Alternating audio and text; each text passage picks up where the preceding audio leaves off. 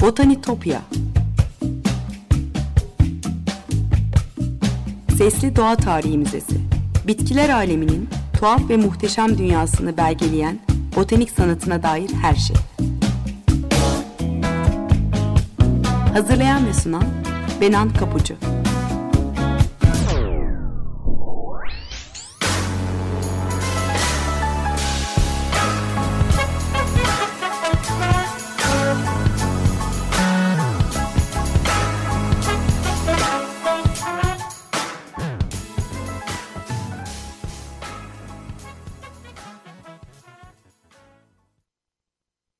Merhaba sevgili Açık Radyo dinleyicileri. Botanitopya'ya, bitkiler aleminin tuhaf ve muhteşem dünyasına hoş geldiniz. Anlatıcınız ben Benan Kapucu. botanitopya.gmail.com elektronik posta adresim. Aynı adlı Twitter ve Instagram hesaplarımda var. Buradan her zaman bana ulaşabilirsiniz. Yorumlarınızı ve anlattığım konuya dair katkınızı paylaşabilirsiniz. Ee, burada anlattığım kimi hikayeleri görsellerle, küçük özetlerle, e, kullandığım kaynakların linkleriyle destekliyorum sosyal medya hesaplarımda. O yüzden takipte kalırsanız çok çok sevinirim. Sevgili dinleyiciler bugün size yine bir Rönesans insanını anlatacağım. Doğa bilimcilerine, bitki ressamlarına ilham olmuş Horace Hofnagel'i ve onun e, Kuzey Rönesansı'na özgü flora ve fauna çizimlerinin alegorik minyatürlerini konuşacağız e, kendi döneminin doğa bilimcileri gibi Hofnagel'de doğayı analiz edip daha önce hiç kaydedilmemiş ayrıntıları, bitkileri, böcekleri, küçük hayvanları araştırıp tasvir etmiş, doğadan aldığı örnekleri yan yana getirirken sembolizmin gücünden, anlatım dilinden yararlanmış. Hofnagel'in el yazması kitap süslemeleri, e, bilimsel gerçekliğe yakın flora ve fauna resimleri doğa tarihinin gelişimine katkı sağlarken bir yandan da 16. yüzyılın sonlarında Kuzey Avrupa'da e, çiçek natürmortlarının bağımsız bir tür olarak ortaya çıkmasında önemli bir rol oynar. E, Rönesans'ın botaniğe, bitki çizimine nasıl katkısı olduğunu konuşuyoruz burada zaman zaman. E, antik kitaplarda olan bitkilere yenilerinin eklendiği bir dönemdir Rönesans. Theophrastus, Dioskurides ve Yaşlı Plinius gibi antik doğa bilimcilerin çalışmalarına dahil etmediği çok sayıda bitki keşfedilir dünyanın farklı köşelerinden yeni örnekler Avrupa'ya akar. E, eski çağın otoritesinin aksine Rönesans doğayı gözlemlemeyi öne çıkarıyordu. E, Albrecht Dürer'in sanat yaklaşımında olduğu gibi. Ancak doğadaki yaşam şeylerin gerçeğini gösterir. Bu yüzden onu özenle gözlemleyin. Onun yolunu takip edin ve kendi kendinize daha iyisini bulacağınızı hayal ederek keyfi sebeplerle doğadan ayrılmayın. Çünkü yanılırsınız. Aslında sanat yani bilgi doğanın içindedir ve ancak onu algılayabilen de var olacaktır. E, Dürer'in doğayı özenli gözlemleme önerisi dünyanın dört bir yanında keşfedilen yeni bitki türlerinin Avrupa'ya aktığı, bitkilerin tanımlanması ve sınıflandırılması ile ilgili bilimsel ilerlemelerin yaşandığı o yıllarda birçok sanatçıyı da etkilemişti. İşte Joris Hofnagel de o sanatçılardan biri. E, bir ressam, Aynı zamanda matbaacı, minyatürcü, tüccar, şair ve müzisyen. Çok yönlü dehasıyla tipik bir Rönesans insanı. E, 1542 yılında Anvers'te doğmuş. E, elmas duvar halısı gibi lüks malların ticaretini yapan Jakob Hofnagel ile Anversli darphane ustasının kızı Elizabeth Vezeleir oğlu olarak dünyaya gelmiş. Aile işine girmesini isteyen babası çok kapsamlı bir eğitim almasını sağlamış e, ana dili Flamanca yanında birçok farklı dili konuşan Yoris ya da diğer adıyla George ilk sanat derslerini e, biyografi yazarı Karel van Mander'e göre onu daha sonra minyatür resim dünyasıyla tanıştıracak olan Hans Boll'den almış. E, 18 yaşına geldiğinde Fransa'ya gitmiş ve iki yılını geçirmiş. Bourges ve Orléans üniversitelerine gitmiş ve ilk haritalarını e, peyzaj çizimlerini de buradayken yapmış. E, bir Calvinist'tir Yoris. E, bir süre sonra dini baskılar nedeniyle Fransa'dan ayrılmak zorunda kalıp Anvers'e dönmüş. E, çok kısa süre sonra da aile şirketinin işlerini yürütmek amacıyla İspanya'ya gidip e, 4 yılını burada geçirmiş. E, Birçok farklı kentin çizimlerini yapar İspanya'da yaşarken. Özellikle zamanın e, sömürge ticaret limanlarından biri olan birçok egzotik e, hayvan ve bitkiyi görebildi. Sevilla'dan çok etkilenmiş Yoris. E, İspanya'dan sonra da e, bir sürede Londra'da yaşayıp Anvers'e dönmüş ve e, Susan van Olhem ile evlenmiş. E, oğulları Jakob da ileride sanatçı olacaktır. E, 80 yıl savaşları sırasında İspanyol birlikleri aile servetlerini yağmalayınca Hofnagel ailesiyle birlikte Anvers'i terk etmek zorunda kalır. Ve e, arkadaşı haritacı Abraham Ortelius ile birlikte bu kez Ren Nehri boyunca Frankfurt, Augsburg ve Münih üzerinden Venedik ve Roma'ya gider. E, Roma'dan güneye Napoli'ye giderek kimi antik yerleri de ziyaret eder. E, Birçok topografya resmini zaten bu Avrupa seyahatleri sırasında yapmış Hofnagel. Özellikle e, Köln'deyken yaptığı 6 ciltlik e, Civitatis Orbis Terrarum e, zamanın en kapsamlı atlası olarak kabul ediliyor. E, dünya anlamına geliyor e, Civitates Orbis Terrarum. E, yaşamı boyunca da aralıklarla bu atlas için iş üretmeye devam etmiş. E, Baviera, İtalya ve Bohemya topografyaları dahil 60'tan e, fazla illüstrasyon onun elinden çıkmış. E, dramatik perspektifleri, topografik doğruluğu nedeniyle bu eserlerin 17. E, yüzyıl Hollanda peyzaj sanatındaki gerçekçi eğilimin habercisi olduğunu da söyleyebiliyoruz rahatlıkla. E, Civitates Orbis Terrarum Gades yani Kadiz başlığıyla e, 1572 tarihli İspanya Kadiz'in bir minyatürünü paylaşacağım sizinle. E, bu Yarımada kentinde ön planda bir keşiş, bir hacı ve balıkçılar görünüyor. 2007 e, gemileri ateş açıl, e, açılan bir kaleyi e, ve demirlemiş kadırgalara yakın kıyılarda e, denizcileri gösteriyor. E, Kızılderililerden alınmış bir leopar ve Peru'dan alınmış bir tukan da görünüyor kompozisyonda. Bu tabi Kadiz'in dış ticaret bağlantılarını, ürünlerini de belgeliyor bir anlamda. E, bu kitapta Hofnagel'in değil ama bir başka ressamın Sebastian Müster'in elinden çıkmış 1520 tarihli ahşap baskı bir İstanbul haritası var. E, linkini de Twitter adresim üzerinden paylaşacağım sizinle. E, Loris Hofnagel bu Avrupa seyahatleri sırasında Augsburg'dayken e, Bavyera Dükü 5. Albert ile tanışma fırsatı bulmuş. Hatta Dük onun bu topografik minyatürlerinden etkilenerek saray ressamı olarak ona iş de vermiş. E, daha sonra 5. Albert'in yerine geçen Bavyera Dükü 4. William için de çalışmaya devam eder. 1570'lerin ee, sonlarına veya 1580'lerin başına ait bilinen en eski minyatürleri e, bugün Belçika Kraliyet Kütüphanesi'nde korunan e, en eski minyatürleri Cliffs of Philip e, dua kitapları için yapmıştır Hofnagel.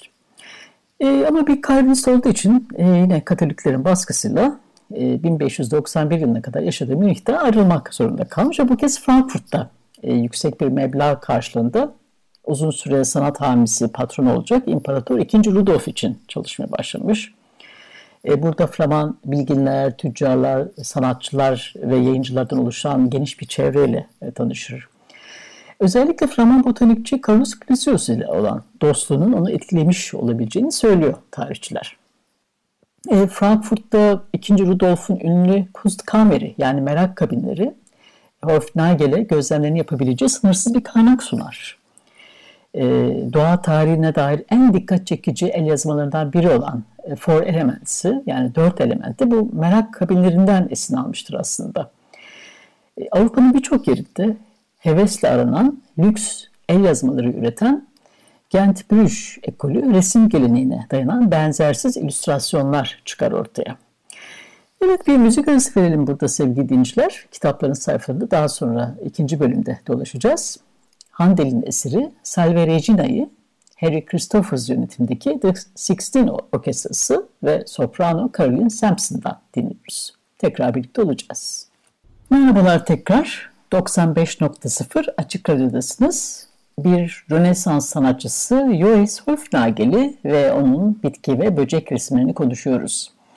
E, Four Elements kitabında en önemli kaynağın İmparator II. Rudolf'un merak kabinleri olduğunu söylemiştim. 16. yüzyıla özgü dünyayı anlama, tanımlama ve keşfetme yaklaşımında bir özetidir bu kitap.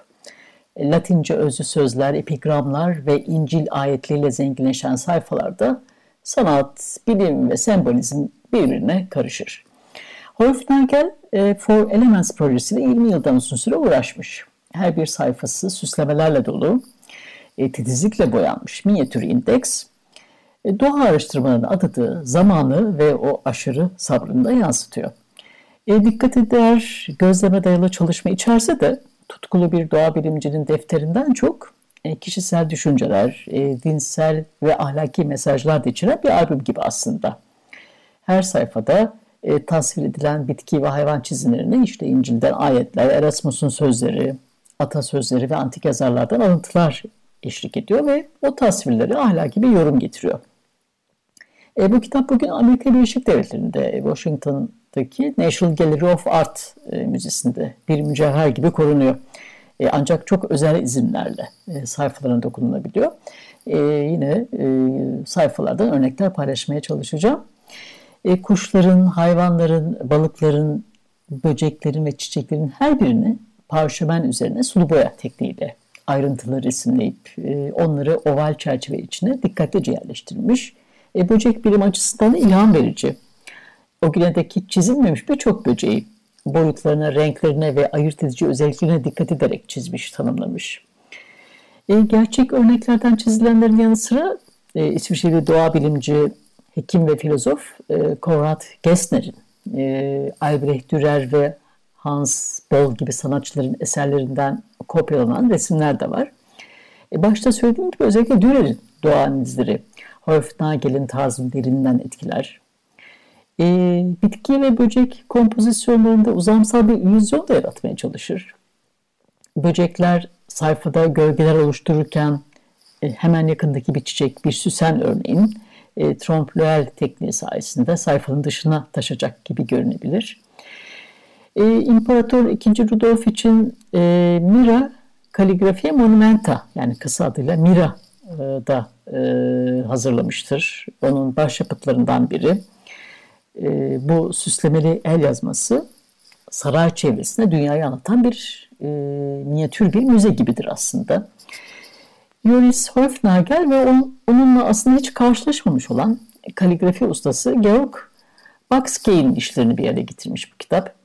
Baxkey 1561-1562 yıllarında Kutsal Roma İmparatoru 1. Ferdinand'ın saray resmi olarak çalışmış ve o, orada görev yaptığı süre boyunca kaligrafi sanatı için bir rehber niteliğinde yaratıcı bir model kitap yaratmıştı ve bu olağanüstü yazı albümü e, torunu 2. Rudolf'a gelinceye dek Viyana'da imparatorluk koleksiyonlarında korunmuştu.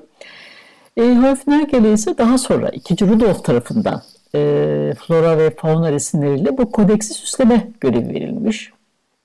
Ustaca gözlemleyip e, özenle boyadığı çiçekler, yapraklar, e, meyveler, kabuklar, böcekler ve minik hayvanların en doğal haliyle resmedildiği sayfalarla doludur bu kitap.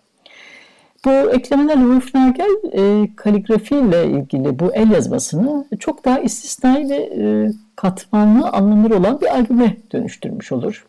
E, Getty Müziği'nde korunuyor bu özel kitap. Her sayfasına dilerseniz yüksek çözünürlüklü olarak indirebiliyorsunuz açık kaynak olarak. Yani inceleyebilirsiniz isterseniz tek tek. E, her bir sayfada karşımıza çıkan bu detaylı illüstrasyonları bilimsel çizimin ilk örnekleri olarak da kabul etmek mümkün. E, bir yandan da tabii çiçeklerin ve hayvanların sembolizmine dayanan eski bir dinsel geleneğe de işaret ediyor. E, Orta Çağ'ın sonlarında bu dil biraz daha karmaşık bir hal almıştı. Devotio moderna deniyor bu geç Orta Çağ hareketine. Yani insanların her gün gördüğü, dokunduğu ve yediği çiçekler ve bitkilere sembolik anlamlar yükleyerek o dini metinler okunmasa bile e, çiçeklerin, kuşların, böceklerin, hayvanların ve o doğa sahnelerinin hem göze hem ruha hitap etmesini istiyorlardı sanatçılar. Hofnagel e, dünyanın karmaşık makrokozmosunu anlatabilmek için e, bu kitaptaki flora ve fauna örnekler arasında yeni sembolik ilişkiler kurgulamış. E, nesnelerin, doğa örneklerinin, e, tuhaf yaratıkların, değerli minerallerin titizlikle düzenlendiği, e, kaotik dünyanın bir anlamda evcilleştirildiği bir mikrokozmos yaratmıştı. 16. yüzyılda biliyorsunuz sanat ve bilim arasındaki sınırlar henüz belirsizdi. Yani estetik zevk ve entelektüel titizlik henüz kesin sınırlarla birbirinden ayrılmamıştı. Hofnagel de Mira'yı insanlar için bir düşünme ve anlam oluşturma aracı olarak e, kurgulamış ve onu harika bir oyuna dönüştürmüştü. E, her e, parşömen folyoda e, sayfanın kenarlarına tırmanan böcekleri sanki e, sayfada bir e, boşluğa giriyormuş gibi gösteren bir perspektif yaratmıştı. Yine sayfanın bir kenarından diğerine sürünerek ilerleyen salyangozların gerçekmiş gibi görünmesini, üç boyutluymuş gibi etki e, yarat, e, yaratmak istemiş. E, sayfalardaki hayali yarıklardan çıkan küçük yaratıkları e, trompleyel tekniği kullanarak resmetmiş. Ve bir anlamda duyulara hitap etmesi açısından e, görsellerin kelimelerden daha etkili olduğunu, e, yani bir sanat biçiminin diğerine olan üstünlüğünü de ispatlamaya çalışmış. E, Hofnagel o kılı kırk yaran ayrıntıcılığı bir yana e, resimdilmesi zor temalar, e, biçimler ve dokular seçerek ustalığını da konuşturmak istemiş görünüyor. E, onun gibi sanatçı olan oğlu Jakob Hofnagel sonunda e, babasının araştırmalarına dayanan bir dizi baskı da yapmış ve Archetypa e, başlığı altında bir yere getirmiş. E, yaşlı Hofnagel'e atıfta bulunmuş olmasına rağmen bu çalışmayı oğluyla birlikte yaptığına ya da hayatta olduğuna dair hiçbir kanıt yok. E, Hofnagel'in e, bitki, böcek ve minyatürlerinin gravür baskılarından oluşur, e, oluşur bu kitap. E, bir nevi mikrokozmostur yine. E, bitkilerin ve küçük hayvanların çoğu burada ilk kez resmedilmiştir. Bitki ve böcek arasındaki e, simbiyotik yaşamın da e, sunumu da o zaman için yeni bir fikirdir. E, kelebeklerin metamorfoz sürecini gözlemleyen ilk böcek bilimci Maria Sibylla Merian da aslında bu kitaptan ilham almıştır. Burada da konuşmuştuk. E, böceklerin yanı sıra e, fare dışında kertenkele, kurbağa, salyangoz gibi soğukkanlı hayvanlar özellikle resmedilir e, bu kitapta. E, archetype e, bitki ve hayvan koleksiyonlarının yanı sıra sanatçılar için bir desen kitabı olarak tasarlanmıştı aslında. Yine e, bu kitaptan örnekler paylaşmaya çalışacağım. Örneğin bir sayfada örnek verirsek e, kurbağalar, böcekler, salyangozlar, e, kelebekler, yusufçuklar, e, bezelye ve kirazlarla çevrili bir vazo e, bahar çiçekleriyle doludur. E, soldaki çerçeveye sabitlenmiş müge çiçeğini bir örümcek ağlarını örer. Sağda türünü bilemediğim bir başka çiçek kozalarından çıkmış tırtırlarla kaplıdır. E, çiçeklerden, hayvan ve böceklerden oluşan bu simetrik kompozisyonun sembolik anlamını resmin altındaki o latince metinde açıklamıştır sanatçı. Şöyledir tercümesi. Ve tüm dünya Venüs'ün aydınlığıyla parladığında baharın güzelliğini över. E, resmin üst tarafındaki kısa metinde bahar gibi hayatın da gelip geçici olduğunu söyler bize.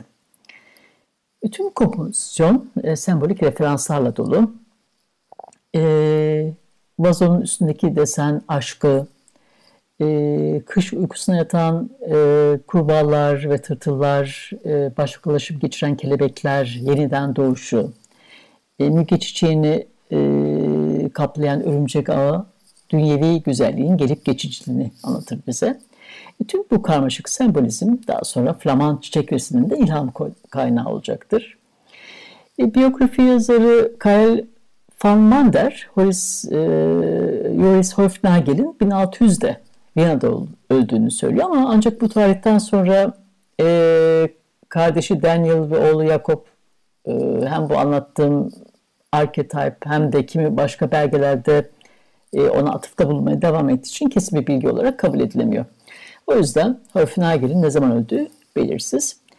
E, geride bıraktığı bu nadide eserlerin önemli bölümü ondan mirası devralan Huygens ailesi tarafından e, Hollanda'da korunmaya devam etmiş ve bugüne kadar ulaşmış. E, Flaman natürmortlarında en önemli referanslarından biri olur söylediğim gibi. Evet sevgili dinleyiciler bugün bir Rönesans portresini Joris Hofnagel'i ve onun birçok bitki ressamına, e, böcek bilimci ve botanikçi ilham veren sanat, bilim ve sembolizm üçgeninde dolaşan resimlerini makrokozmosu yarattığı mikrokozmosu anlatma çabasını konuştuk. Botanitopya'daki keşif yolculuğumuz bu hafta da buraya kadar. botanitopya.gmail.com elektronik posta adresinden ya da aynı adlı Twitter ve Instagram hesaplarından bana ulaşabilirsiniz. Yorumlarınızı ve konuyla ilgili katkınızı paylaşabilirsiniz. Program destekçilerime de gönülden teşekkürlerimi iletiyorum tekrar. Bir daha görüşünceye dek sevgiyle ve duayla kalın.